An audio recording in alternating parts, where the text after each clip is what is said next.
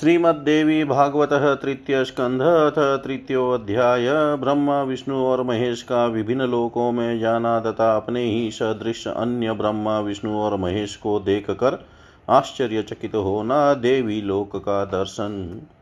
ब्रह्मोवाच। विमानं तन्मनोवेगं यत्र स्थानान्तरे गतं न जलं तत्र पश्यामो विस्मितः स्मो वयं तदा। वृक्षाः सर्वफला रम्या कोकिलारावमण्डिता मही महीधरा कामं वन्नान्य पवनानि च। नार्यश्च पुरुषाश्चैव पशवश्च सरिद्वरा वाप्यः कुपास्तडागाश्च पल्वलानि च निर्जरा। पुरतो नगरं रम्यं दिव्यप्राकारमण्डितं यज्ञशालासमायुक्तं नानाहर्म्यविराजितं। प्रत्यभिज्ञा तदा जाताप्यस्माकं प्रेक्ष्य तत्पुरं स्वर्गोऽयमिति केनाशो निर्मितोऽस्ति महाद्भुतम्। राजानं देवशङ्काशं व्रजन्तं मृगयां वने अस्माभिः संस्थिता दृष्टा विमानोपरि चाम्बिका क्षणाचचाल गगने विमानं पवनेरितं मुहूर्त्वार्धा ततः प्राप्तं देशे चान्ये मनोहरे। नन्दनं च वनं तत्र दृष्टमस्माभिरुत्तमं पारिजाततरुच्छाया संसृता सुरभिः स्थिता। चतुर्दन्तो गजस्तन्स्या समीपे समवस्थित अप्सरसां तत्र ववृन्दानि मेनका प्रभृतीनि च क्रीडन्ति विविधे भावै गाननृत्यसमन्वितैः गन्धर्वः स गन्धर्वा शतशस्तत्र यक्षा विद्याधरास्तथा मन्दारवाटिकामध्ये गायन्ति च, रमन्ति च, दृष्टः शतक्रतुस्तत्र पौलाम्यासहितः प्रभु। वयं तु विस्मिताश्चास्म, दृष्ट्वा त्रैविष्टपं तदा यादः पतिं कुबेरं च यमं सूर्यं विवावशुम् विलोकय विस्मिताश्चास्म वयं तत्र सुरान् स्थितान् तदा विनिर्गतो राजा पुरा तस्मात् सुमण्डितात्। देवराजा इवाक्षोभ्यो नरवायावनौ स्थितविमानस्था वयं तच्च चचाल तरसागतम् ब्रह्मलोकं तदा दिव्यं सर्वदेव नमस्कृतं, तत्र ब्रह्माण्डमालोक्य विस्मितौ हरकेशवौ। सभायां तत्र वेदाश्च सर्वेषाङ्गस्वरूपिण सागरासरितश्चैव पर्वतापनगोरगा। मामु चतुश्चतुर्वक्त्र कोऽयं ब्रह्मा सनातनं ताववोचमहं नेव जाने सृष्टिपतिं पतिम् कोऽहं कोऽहं किमर्थं वा ब्रह्मोऽयं मम चेश्वरो क्षणादत विमानं तच्च चालाशु मनोजवम्। कैलासशिखरे प्राप्तं रम्ये यक्षगणान्विते मन्दारवाटिका रम्ये किरकोकिलकुज्जिते विनामुरजवाद्यैश्च नादिते सुखदे शिवे यदा प्राप्तं विमानं ततदेव सदनाच्युभात् निर्गतो भगवान् शम्भुवृषारूढस्त्रिलोचन पञ्चाननो दशभुज कृतसोमार्धशेखर व्याघ्रचर्मपरिधानो गजचर्मोत्तरीयकपार्ष्णिरक्षो महावीरो गजानन् षडाननो शिवेन सह पुत्रौ द्वौ व्रजमानौ विरेजतु नन्दीप्रभृतय सर्वे गणपाश्च वराश्च ते जयशब्दं प्रियुञ्जाना व्रजन्ति शिवपृष्ठगा, तं वीक्षय शङ्करं चान्यविस्मितास्तत्र नारद। मातृभिः संशयाविष्टस्तत्राहं न्यवशं मुने क्षणा तस्माद् गिरे शृङ्गाद्विविमानं वातरहंसा वैकुण्ठसदनं प्राप्तं रमारमणमन्दिरम् असम्भावया विभूतिश्च तत्र दृष्टा मया सुत। विशिष्यं विशिष्यम्यै तदा विष्णु दृष्ट्वा तत्पुरमुत्तमं सदनाग्रह्ययो तावद्ध धरी कमललोचन अतसि कुकुसुमा अतसि कुसुमाभास पीतवासास चतुर्भुज द्विज द्विजराजाधिरूढश्च दिव्याभरणभूषित। विज्यमानस्तदा लक्ष्म्या कामिन्या चामरे शुभे तं वीक्षय विस्मिता सर्वे वयं विष्णुं सनातनम् परस्परं निरीक्षन्त स्थितास्तस्मिन्वरासने ततश्च चालतरसा विमानं वातरन् सहसा। सुधासमुद्रः सम्प्राप्तो मिष्टवारिमहो मिमान्यादो गणसमाकीर्णश्चलद्विचिर विराजित मन्दारपारिजाताध्यै पादापेरतिशोभित नानास्तरणसंयुक्तो नानाचित्रविचित्रित। मुक्ताधाम परिक्लिष्टो नानाधाम विराजित अशोकबकुलाख्यैश्च वृक्षे कुरुबकादिभिः संवृतः सर्वतः सौम्यै केतकी चम्पकैवृत कोकिलारावसङ्गुष्टो दिव्यगन्धसमन्वित द्विरेफातिरणतकारैरञ्जितः परमाद्भुत तस्मिन् द्वीपे शिवाकार प्रियङ्कमन् सुमनोहर। रत्नालिखचित्तोत्यर्थं नानारत्नविराजितदृष्टोऽस्माभिमानस्ते दूरतः परिमण्डित। नानास्तरणसञ्छन्न इन्द्रचापसमन्वित पर्यङ्कप्रवरे तस्मिन्नुपविष्टावराङ्गना रक्तमाल्याम्बरधरा रक्तगन्धानुलेपना सुरक्तनयना कान्ता विद्युत्कोटिसम्प्रभा।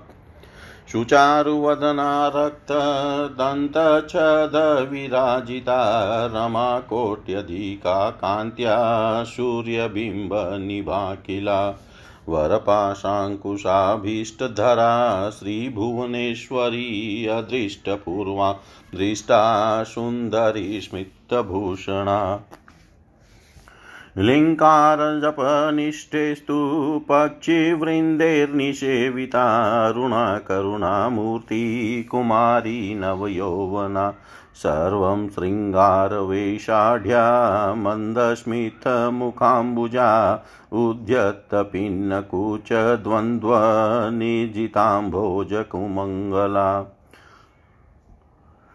नानामणिगणाकीर्णभूषणैरुपशोभिता कनकाङ्गदकेयुरकिरीटिपरिशोभिता। कन्नकच्छ्रीचक्रताटङ्कवीटङ्कवदनाम्बुजा लिल्लेखा भुवनेशीति नाम जापपरायणे सखीवृन्दैः स्तुता नित्यं भुवनेशी महेश्वरी लेखाध्याभिरमरकन्याभिः परिवेष्टिता अनङ्गकुसुमाध्याभिदेवीभिः परिवेष्टिता देवी षट्कोणमध्यस्था यन्त्रराजोपरि स्थिता दृष्ट्वा तां विस्मितः सर्वे वयं तत्र स्थिताभवन् केयं कान्ता च किं नाम न जानीमोऽत्र संस्थिता। सहस्रनयना रामा सहस्रकरसंयुता सहस्रवदना रम्या भाति दूरादसंशयम् नाप्सराणापि गन्धर्वीं, नेयं देवाङ्गना किल इति संशयमापनास्तत्र नारदसंस्थिता। तदाशो भगवान् विष्णु दृष्ट्वा तामचारुहासिनीम्। उवाचाम्बा स्वविज्ञानात् कृत्वा मनसि निश्चयम्। एषा भगवती देवी सर्वेषां कारणं हि न महाविद्या, महामाया, पूर्णां प्रकृतिरव्यया। दुर्गेयाल्पविधीयां देवी, योगगम्या, दुराशया। इच्छा परात्मनः कामं नित्या नित्यस्वरूपिणी दुराराध्याल्पभागेश्च देवी विश्वेश्वरी शिवा वेदगर्भा विशालाक्षी सर्वेषामादिरीश्वरी।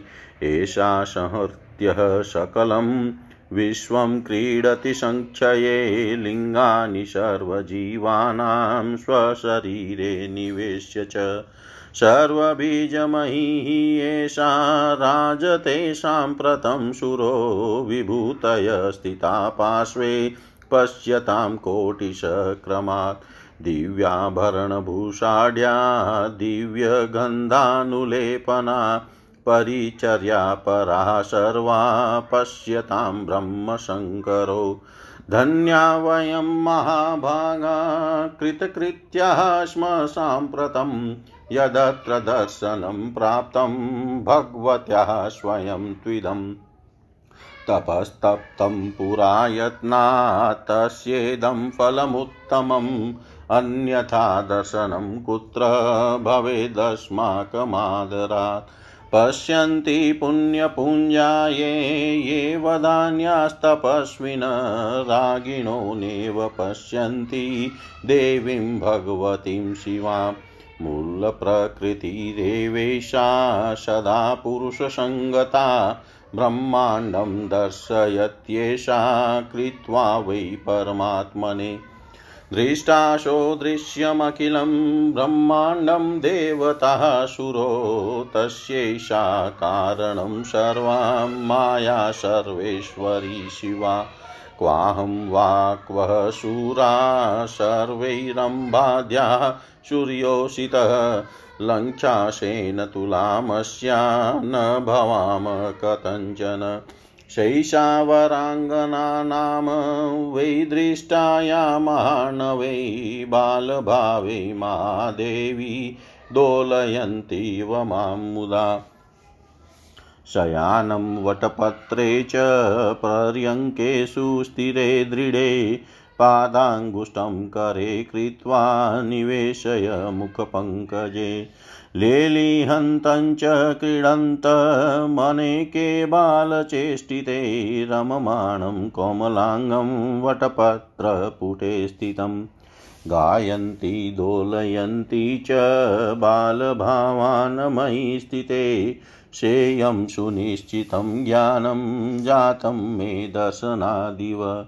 कामं नो जननीशेषा शृणुतं प्रवदाम्यहम् अनुभूतं मया पूर्वं प्रत्यभिज्ञासमुत्थिता अनुभूतं मया पूर्वं प्रत्यभिज्ञासमुत्थिता ब्रह्मा जी बोले, मन के समान वेग से उड़ने वाला वह विमान जिस स्थान पर पहुँचा, वहाँ जब हमने जल नहीं देखा, तब हम लोगों को महान आश्चर्य हुआ। उस स्थान के वृक्ष सभी प्रकार के फलों से लदे हुए कोकिलों की मधुर ध्वनि से गुंजायमान थे। वहाँ की भूमि पर्वत वन और उपवन, ये सभी सुरम्य दृष्टि गोचर हो रहे थे। उस स्थान पर स्त्रियाँ, पुरुष, पशु, बड़ी नदियाँ, बावलियाँ, कुएँ, तालाब, पोखरे तथा झरने इत्यादि विद्यमान थे।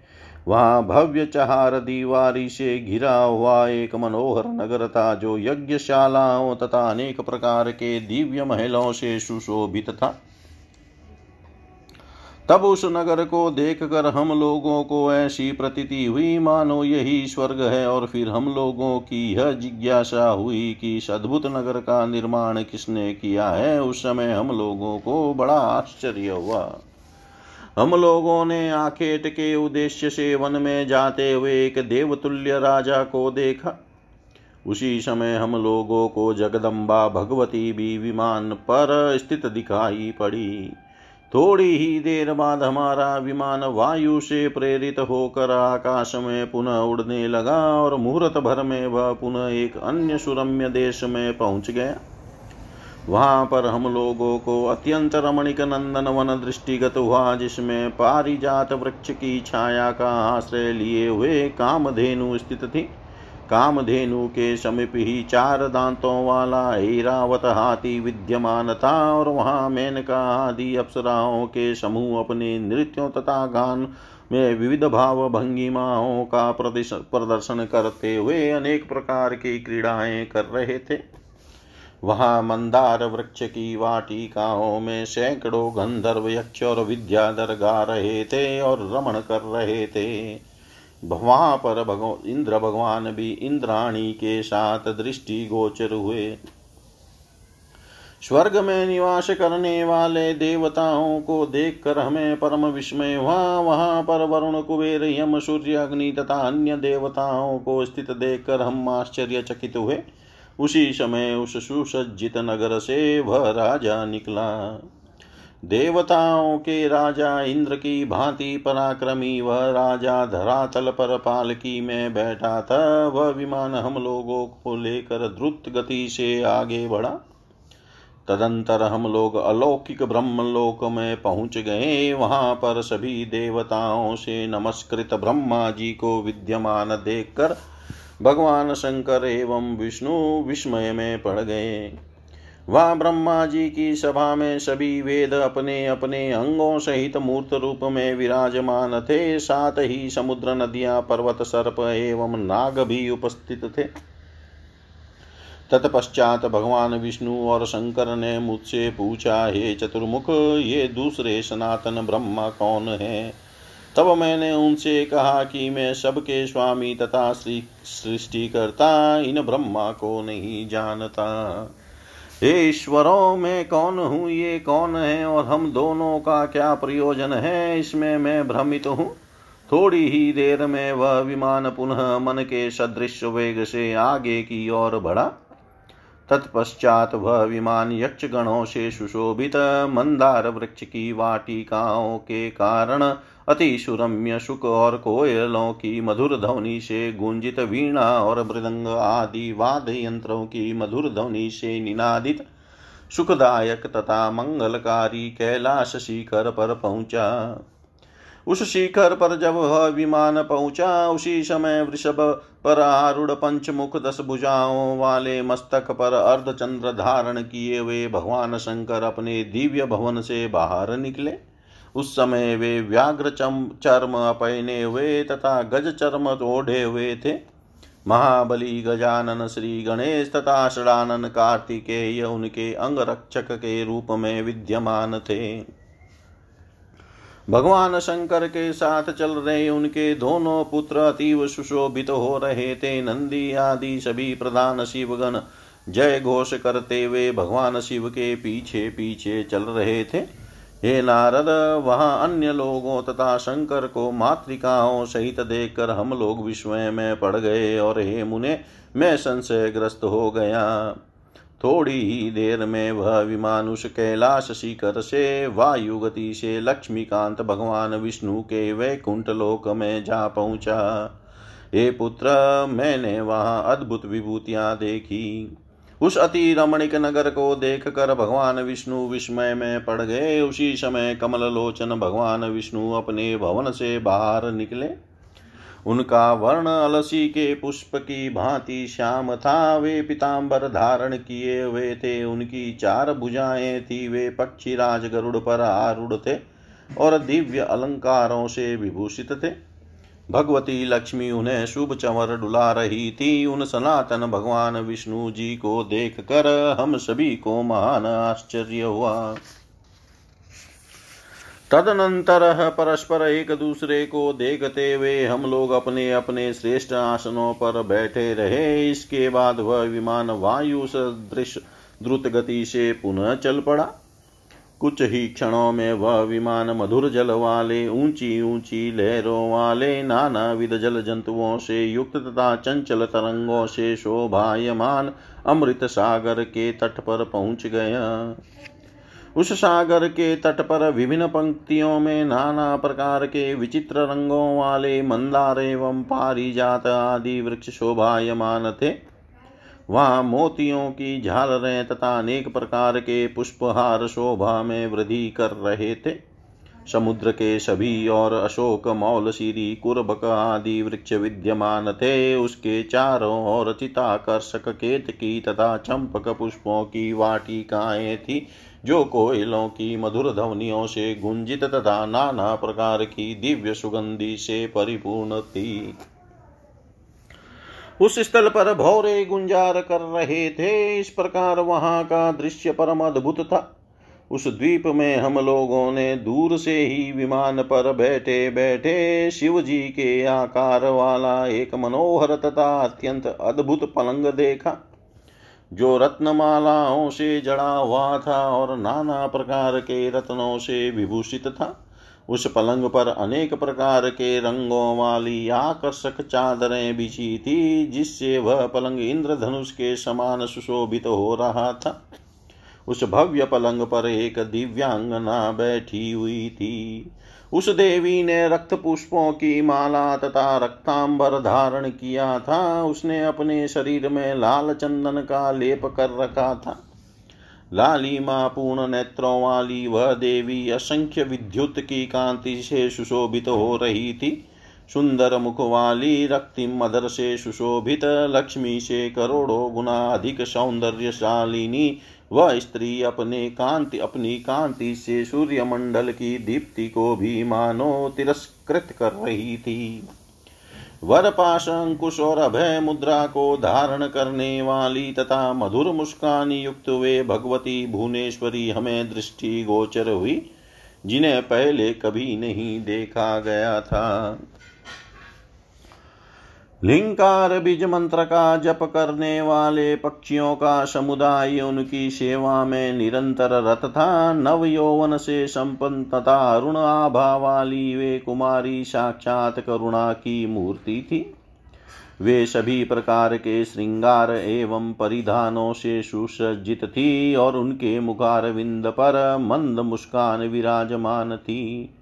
उनके उन्नत वक्ष स्थल कमल की कलियों से भी बढ़कर शोभायमान हो रहे थे। नाना विधमणियों से जटित आभूषणों से वह अलंकृत थी। स्वर्ण निर्मित कंकण के युर और मुकुट आदि से वे सुशोभित थी।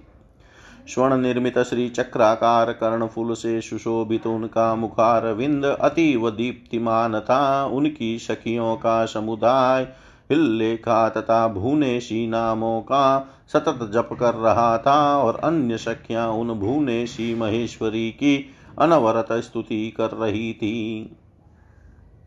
लल्लेखा आदि देव कन्याओं तथा अनंग कुसुम आदि देवियों से वे घिरी हुई थी। वे षटकोण के मध्य में यंत्रराज के ऊपर विराजमान थी।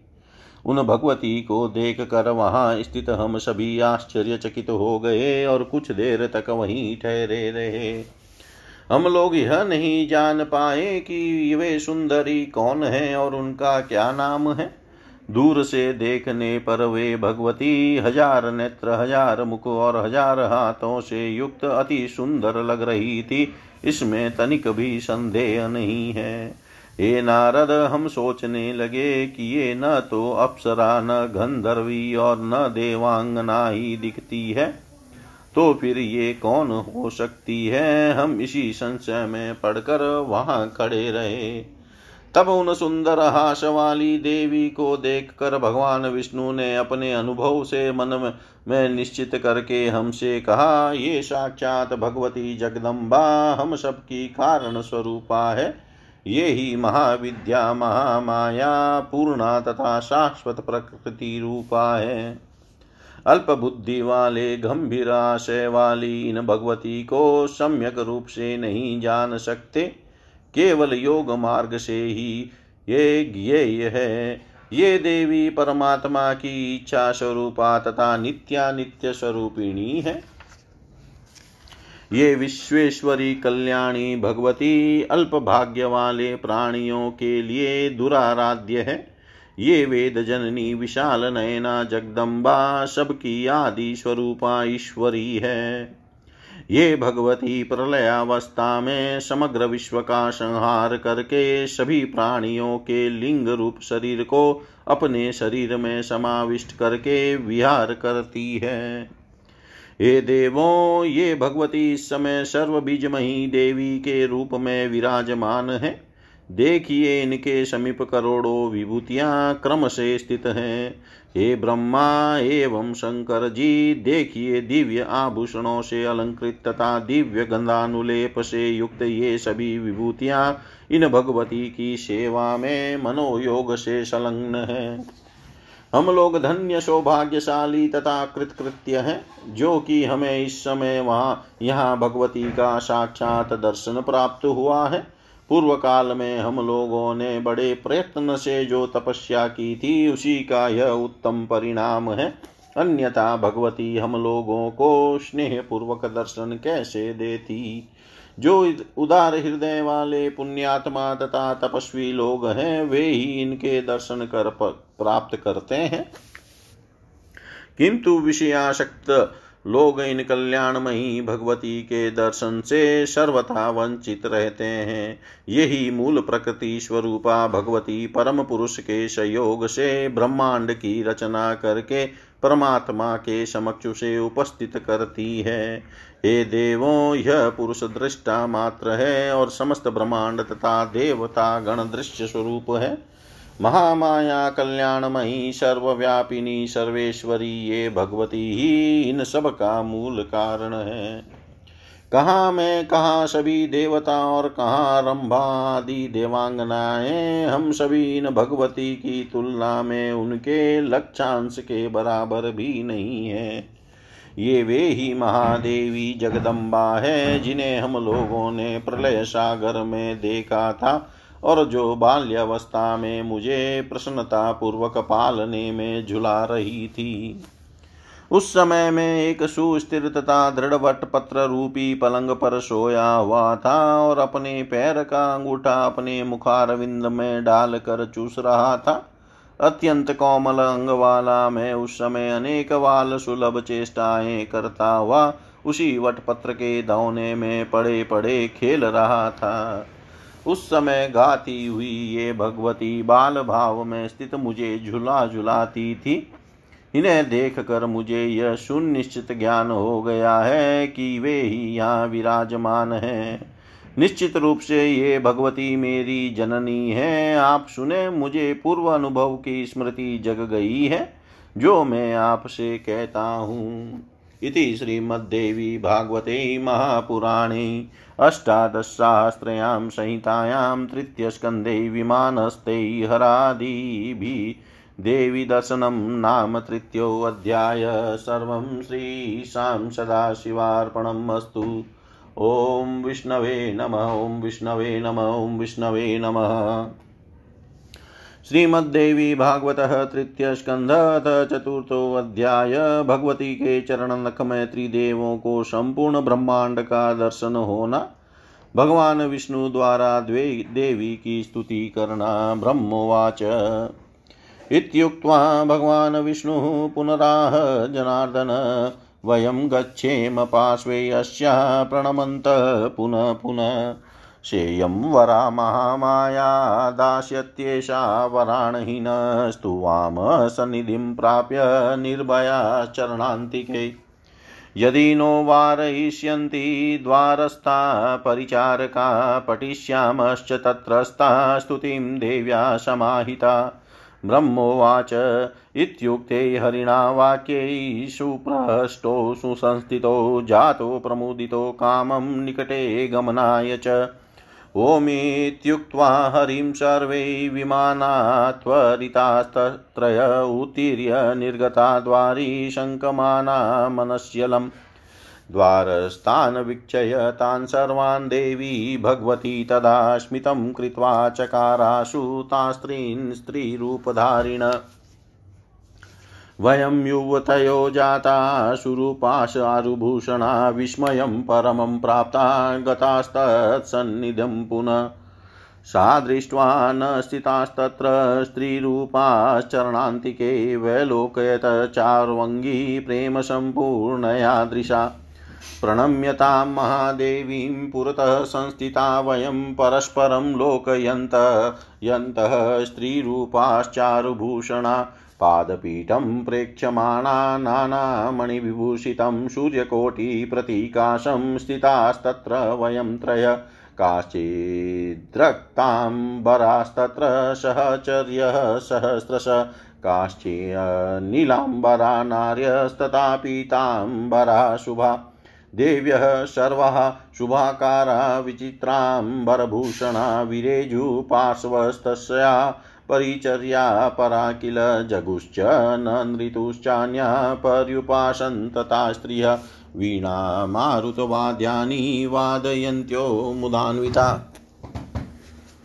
शृणु नारद वक्ष्यामि यददृष्टुं तत्र चाद्भुतं नखदर्पणमध्ये वै देव्याश्चरणपङ्कजै ब्रह्माण्डमखिलं सर्वं तत्र स्थावरजङ्ममहं विष्णुश्च, रुद्रश्च वायुरग्निर्यमो रवि वरुणशीतगुस्त्वस्ता कुबेरपाकशासन पर्वता सागरा नद्यो गन्धर्वाप्सरस्तथा विश्वावशुश्चित्रकेतु श्वेतचित्राङ्गदस्तथा नारदस्तुम्बुरुश्चैव आहुस्तथैव च अश्विनौ वशभसाध्या सीताश्च पितरस्तथा नागाः शिशादय सर्वे किन्नरो रग राक्षसाः वैकुण्ठो ब्रह्मलोकश्च कैलासपर्वतोत्तमः सर्वं तदखिलं दृष्टं नखमध्य स्थितं च न जन्मपङ्कजं तत्र स्थितोऽहं चतुरानन शेषशायी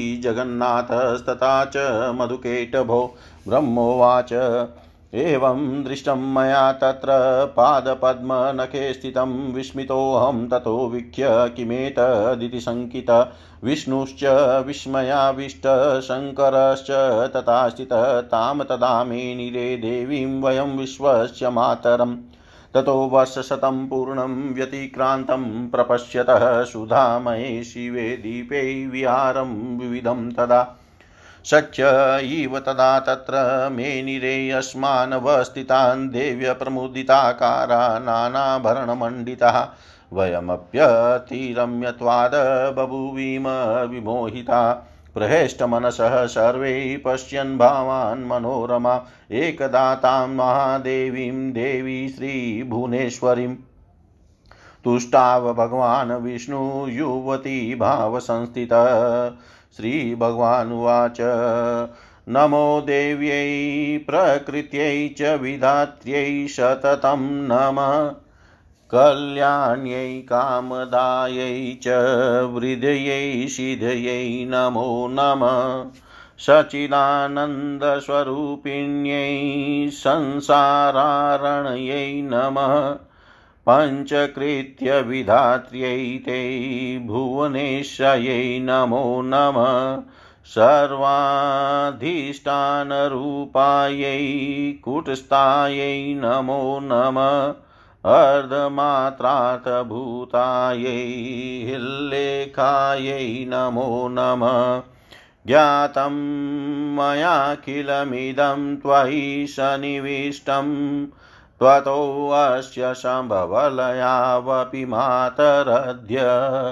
शक्तिश्च ते अस्य करणे वितत्प्रभावा ज्ञाताधुना सकललोकमहीति नूनम्। विस्तार्यं सर्वमखिलं सदसद्विकारं सन्दर्शयस्य विकलं पुरुषाय काले तत्त्वैश्च षोडशभिरेव च सप्तभिश्च भाषेन्द्रजालमिव नः कल किलरञ्जनाय। न त्वामृते किमपि वस्तु गतं विभाति, व्याप्येव सर्वमखिलं त्वं वस्थितासि शक्तिं विना व्यवहतो पुरुषोऽप्यशक्तो वम्भण्यते जननि बुद्धिमता जनेन प्रीणासि विश्वमखिलं सततं प्रभावैश्वैस्तेजसा च सकलं प्रकटी करोषि अस्य एव देवी तरसा किल कल्पकाले को वेददेवी चरितं तव वैभवस्य। त्राता वयं जननि ते मधुकेटभाम्यां। लोकाश्च ते सुवितता खलु दर्शिता वै। नीताशुकस्य भवने परमां च कोटिं यद्दर्शनं तव भवानि महाप्रभावम् नाहं भवो न च विरन् विरिञ्चि विवेदमात। कोऽन्यो विवेति चरितं तव दुर्विभाव्यम् कानि सन्ति भुवनानि महाप्रभावै भवानि रचिते रचनाकलापे।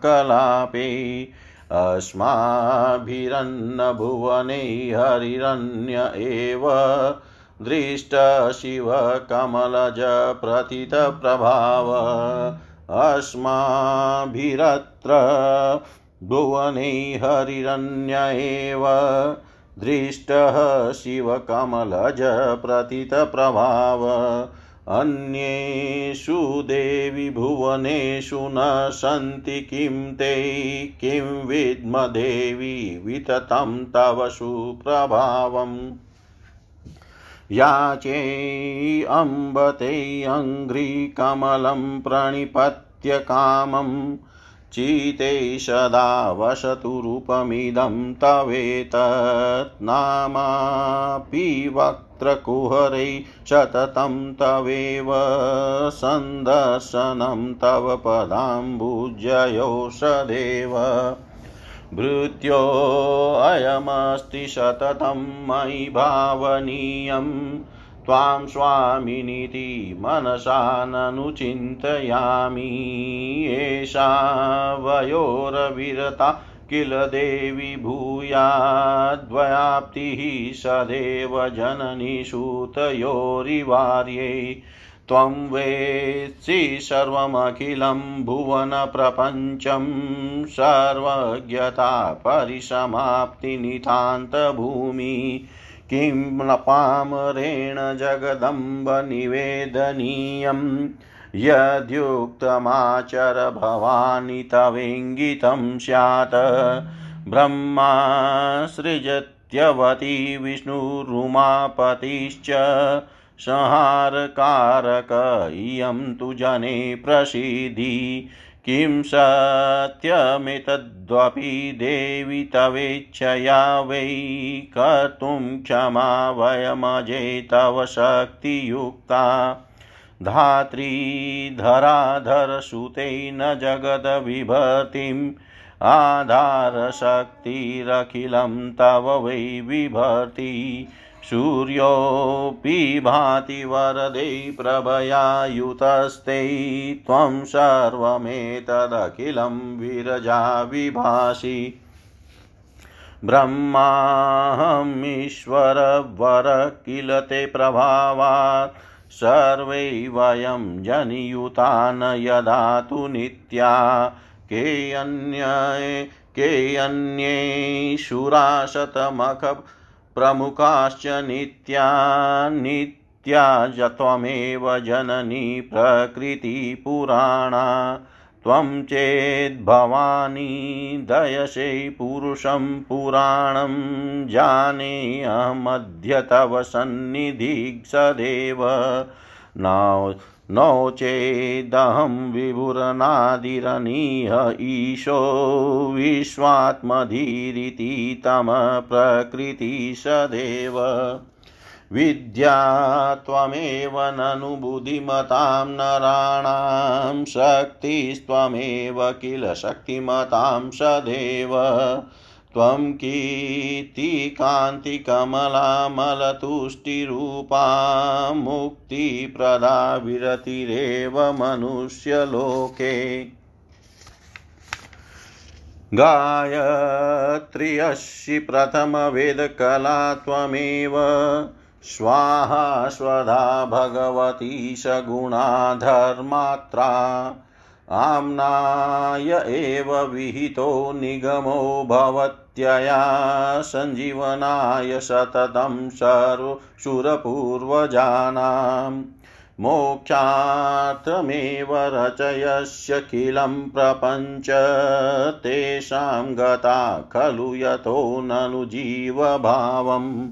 अंसा अनादिनिधनस्य किलानघस्य पूर्णानवस्य वितता हि यथा तरङ्गा जीवो यदा तु परिवेति तवेव कृत्यं त्वं सहरस्य किलमेतदिति प्रसिद्धम्। नाट्यं नटेन रचितं वितते अन्तरङ्गे कार्ये कृते विरमसे प्रतितप्रभावा त्राता त्वमेव मम मोहमयाद्भावाब्दैस्त्वामम्बिके सततमेमि मातिरे च रागादिभिः विरचिते वितते किलान्ते मामेव पाहि बहुदुःखकरे च काले। नमो देवी महाविद्यै नमामि चरणे, चरणौ तव सदा ज्ञानप्रकाशं मे देहि सर्वार्थदे शिवे स सदा ज्ञानप्रकाशं मे देहि सर्वार्थदे शिवे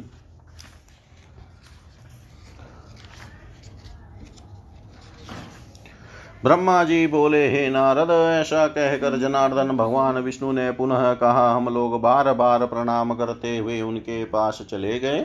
वे वरदायिनी महामाया हमें अवश्य वरदान देगी। अतः निर्भय होकर हमें उनके चरणों के निकट चलकर उनकी स्तुति करनी चाहिए। यदि उनके द्वारपाल हमें वहाँ रोकेंगे तो हम लोग ध्यान पूर्वक वहीं बैठकर देवी की स्तुति करने लगेंगे। ब्रह्मा जी बोले भगवान विष्णु के ऐसा कहने पर मैं तथा शिव हम दोनों प्रसन्नता से गदगद होकर शीघ्र उनके निकट जाने को उत्सुक हो गए। विष्णु से ठीक है ऐसा कहकर हम तीनों शीघ्रता पूर्वक विमान से उतर कर मन ही मन अनेक तर्क वितर्क करते हुए भगवती के द्वार पर ज्यो ही पहुँचे, त्यों ही द्वार पर स्थित हम सभी को देख कर मंद मुस्कान करके उन भगवती ने हम तीनों को स्त्री रूप में परिणत कर दिया। हम लोग नाना प्रकार के भूषणों से अलंकृत रूपवती युवती बन गए और अत्यंत आश्चर्यचकित होकर उन महामाया भगवती के पास पुनः गए। स्त्री के वेश में हम लोगों को अपने चरणों के निकट देखकर अत्यंत मनोहर रूप वाली उन देवी ने हम लोगों के ऊपर कृपा दृष्टि डाली। उस समय महामाया भगवती को प्रणाम करके स्त्री वेशधारी तथा दिव्य वस्त्राभरण धारण किए हम तीनों परस्पर एक दूसरे को देखते हुए उनके सामने खड़े रहे। विविध प्रकार के मणि जटित एवं करोड़ों सूर्य के समान दीप्यमान देवी के पाद पीठ को देखते हुए हम तीनों वहीं उपस्थित रहे। उन महादेवी की हज़ारों सेविकाओं में से कुछ ने रक्त वस्त्र, कुछ ने नीले वस्त्र और कुछ ने सुंदर पित्र वस्त्र पित वस्त्र धारण कर रखे थे। वहाँ उपस्थित सभी देवियाँ सुंदर स्वरूप की थी और विचित्र वस्त्र एवं आभूषणों से सुसज्जित थी। वे सब जगदम्बा की विभिन्न सेवाओं में तत्पर थी। उनमें से कुछ गा रही थी, कुछ नाच रही थी और कुछ स्त्रियाँ हर्ष के साथ वीणा तथा मुख वाद्य बजाती हुई अन्य सेवाओं में संलग्न थी। हे नारद जी, वहाँ मैंने भगवती के चरण कमल के नख रूपी दर्पण में जो अद्भुत दृश्य देखा, उसे बताता हूँ, आप सुने। वहाँ मुझे समस्त तावर जंगमात्मक ब्रह्मांड में ब्रह्मा, में, ब्रह्मांड में ब्रह्मा, विष्णु, शिव, वायु, अग्नि, यम, सूर्य, वरुण, चंद्रमा, विश्वकर्मा, कुबेर, इंद्र, पर्वत, समुद्र, नदियाँ, गंधर्व अप्सराए विश्वावसु, चित्रकेतु, श्वेत चित्रांगद, नारद, तुम्बरु आहाहु दोनों, अश्वनी, कुमार, अष्टवसु, साध्य, सिद्धगण, पितर, शेष, आदि, नाग, सभी किन्नर उरग तथा उरग और राक्षस गण दिखाई दे रहे थे। वैकुंठ ब्रह्मलोक तथा पर्वत श्रेष्ठ कैलाश इन सबको हमने उनके पदनक में विराजमान देखा। उसी में मेरा जन्म स्थान कमल भी था और मैं चतुरानन उस कमल कोश में बैठा हुआ था। मधुकेटभ नामक नाम के दोनों दानव तथा शेषशाही महा शेषशाही महाविष्णु भी उसी में विराजमान थे। ब्रह्मा जी बोले, इस प्रकार परमेश्वरी के चरण कमल के नख में स्थित यह सारा दृश्य मुझे दिखाई दिया, जिसे देख कर मैं चकित रह गया और मन ही मन सोचने लगा, यह क्या है? मेरे ही समान विष्णु और शिव भी वहाँ आश्चर्यचकित होकर खड़े थे। उस समय हम तीनों ने समझ लिया कि समस्त जगत की जननी ये ही महादेवी है। इस प्रकार अमृतमय एवं कल्याणमय उस द्वीप में अनेक प्रकार के अद्भुत दृश्य देखते हुए हमारे सौ वर्ष व्यतीत तो हो गए। वहाँ की प्रश्न बदना एवं विचित्र अलंकारों से अलंकृत देवियाँ हम तीनों को अपनी सखियाँ समझती थी और हम लोग भी उनके स्नेह पूर्ण सदव्यवहार से मुग्ध थे और उनके मनोरम भावों को देख कर अतीव प्रसन्न थे। एक बार नारी रूप में स्थित भगवान विष्णु महादेवी भगवती श्री भुवनेश्वरी की स्तुति करने लगे। श्री भगवान बोले, प्रकृति एवं विधात्री देवी को मेरा निरंतर नमस्कार है। कल्याणी काम प्रदा वृद्धि तथा सिद्धि देवी को बार बार नमस्कार है। सचिदानंद स्वरूपिणी तथा संसार की योनि स्वरूपा देवी को नमस्कार है। आप पाँच कृत्य विधात्री तथा श्री भुवनेश्वरी देवी को बार बार नमस्कार है। समस्त संसार की एकमात्रा अधिष्ठात्री तथा कुटस्थ कुटस्थ रूपा देवी को बार बार नमस्कार है। अर्धमात्रा की अर्धभूता एवं लेखा देवी को बार बार नमस्कार है। हे जननी, आज मैंने जान लिया कि यह समस्त विश्व आप में समाहित है तथा संपूर्ण ब्रह्मांड की सृष्टि एवं सहार भी आप ही करती हैं। इस ब्रह्मांड के निर्माण में आपकी विस्तृत प्रभाव वाली शक्ति ही मुख्य हेतु है। अतः मुझे यह ज्ञात हो गया कि आप ही संपूर्ण लोक में व्याप्त हैं। इस सत एवं असत संपूर्ण जगत का विस्तार करके उस चिद ब्रह्म पुरुष को यथा समय आप इसे समग्र रूप से प्रस्तुत करती हैं। अपनी प्रसन्नता के लिए सोलह तत्वों तथा महदादि अन्य सात तत्वों के साथ आप हमें इंद्रजाल के समान प्रतीत होती हैं। हे जननी, आपसे रहित यहाँ कोई भी वस्तु दिखाई नहीं देती। आप ही समस्त जगत को व्याप्त करके स्थित रहती हैं। बुद्धिमान पुरुषों का कथन है कि आपकी शक्ति के बिना वह परम पुरुष कुछ भी करने में असमर्थ हैं। आप अपने कृपा प्रभाव से संसार का कल्याण करती है, हे देवी। आप ही अपने तेज से सृष्टि काल में संपूर्ण जगत को उत्पन्न करती है, तथा प्रलय काल में इसका शीघ्र ही संहार कर डालती है। हे देवी, आपके वैभव के लीला चरित्र को भली भांति जानने में कौन समर्थ है? हे जननी मधु के टब नामक दोनों दानवों से आपने हमारी रक्षा की है। आपने ही हम लोगों को अपने अनेक विस्तृत लोक दिखाए, तथा अपने अपने भवन में हमें परमानंद का अनुभव कराया। हे भवानी, यह आपके दर्शन का ही महान प्रभाव है। हे माता, जब मैं विष्णु शिव तथा ब्रह्मा भी आपके अपूर्व चरित्र को जानने में समर्थ नहीं है, तब अन्य कोई कैसे जान सकेगा? हे महिमा मही भवानी, आपके रचे हुए इस ब्रह्मांड प्रपंच में न जाने कितने ब्रह्मांड भरे पड़े हैं। हम लोगों ने आपके इस लोक में अद्भुत प्रभाव वाले दूसरे विष्णु, शिव तथा ब्रह्मा को देखा है। हे देवी, क्या वे देवता अन्य अन्य लोकों में नहीं होंगे? हम लोग आपकी इस अद्भुत महिमा को कैसे जान सकते हैं? हे जगदम्ब हम लोग आपके चरणों में मस्तक झुकाकर यही याचना करते हैं कि आपका यह दिव्य स्वरूप हमारे हृदय में सदा विराजमान रहे, हमारे मुख से सदा आपका ही नाम निकले और हमारे नेत्र प्रतिदिन आपके चरण कमलों के दर्शन पाते रहें। हे माता, आपकी यह भावना हमारे पति सर सर्वदा बनी रहे कि ये सब हमारे सेवक हैं और हम भी सर्वदा आपको मन से अपनी स्वामिनी समझते रहें। हे आर्य इस प्रकार हमारा और आपका माता पुत्र का अनन्य संबंध सर्वदा बना रहे।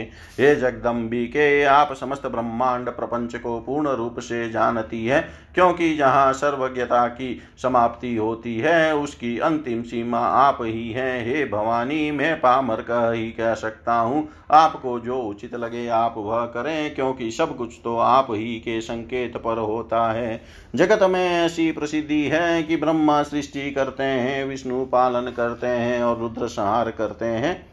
किंतु हे देवी, क्या यह बात सत्य है? हे अजय, सच्चाई तो यह है कि आपकी इच्छा से तथा आप से शक्ति प्राप्त कर हम अपना अपना कार्य करने में समर्थ हो पाते हैं। हे गिरिजे, यह पृथ्वी इस जगत को धारण नहीं करती है। अपितु आपकी आधार शक्ति ही इस समस्त जगत को धारण करती है। हे वरदे, भगवान सूर्य भी आपके ही आलोक से युक्त होकर प्रकाशमान है। इस प्रकार आप विरज विरजा रूप से संपूर्ण जगत के रूप में सुशोभित तो हो रही है। ब्रह्मा, मैं, विष्णु तथा शंकर, हम सब आपके ही प्रभाव से उत्पन्न होते हैं। जब हम नित्य नहीं है तो फिर इंद्र आदि प्रमुख देवता कैसे नित्य हो सकते हैं? समस्त चराचर जगत की जननी तथा सनातन प्रकृति रूपा आप ही नित्य हैं।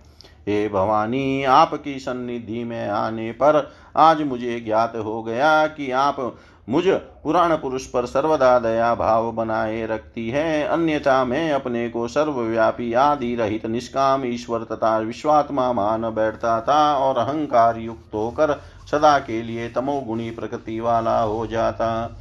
आप निश्चय ही सदा से बुद्धिमान पुरुषों की विद्या तथा शक्तिशाली पुरुषों की शक्ति हैं। आप इस मनुष्य लोक में कीर्ति, कांति, कमला, निर्मला तथा तुष्टि स्वरूपा है तथा प्राणियों को मोक्ष प्रदान करने वाली विरक्ति स्वरूपा है। आप वेदों की प्रथम कला गायत्री है। आप ही स्वाहा, स्वधा, सगुणा और तथा अर्धमात्रा भगवती हैं। आपने ही देवताओं और पूर्वजों के संरक्षण के लिए आगम तथा निगम की रचना की है। जिस प्रकार पूर्ण महासमुद्र की विस्तृत तरंगें उस समुद्र का ही अंश होती है। उसी प्रकार आदि अंत से हीन निष्कलंक ब्रह्म के जीव रूपी अंशों को मोक्ष प्राप्त कराने के उद्देश्य से ही आपने संपूर्ण जगत प्रपंच का निर्माण किया है। जीव को जब यह विदित हो जाता है कि संपूर्ण विश्व प्रपंच आप ही का कृत्य है, तब अमित प्रभाव वाली आप उसका उपसंहार कर देती है और अपने द्वारा किए गए मिथ्या किंतु रहस्यपूर्ण कार्य पर उसी प्रकार प्रमुदित होती है, जिस प्रकार मनोहारी नाटक की रचना पर सफल नट संतुष्ट होता है। हे अंबिके, आप ही इस मोहमय भाव। भवसागर से मेरी रक्षा कर सकती है। राग द्वेष आदि द्वंद्वों के कारण अत्यंत कष्टदायक तथा दुखप्रद मिथ्या अंत काल में मेरी रक्षा कीजिएगा। मैं आपके शरणागत हूँ। हे देवी, आपको नमस्कार है। हे महाविद्ये, मैं आपके चरणों में नमन करता हूँ। हे सर्वार्थ दात्री शिवे आप ज्ञान रूपी प्रकाश से मेरे हृदय को आलोक प्रदान कीजिए।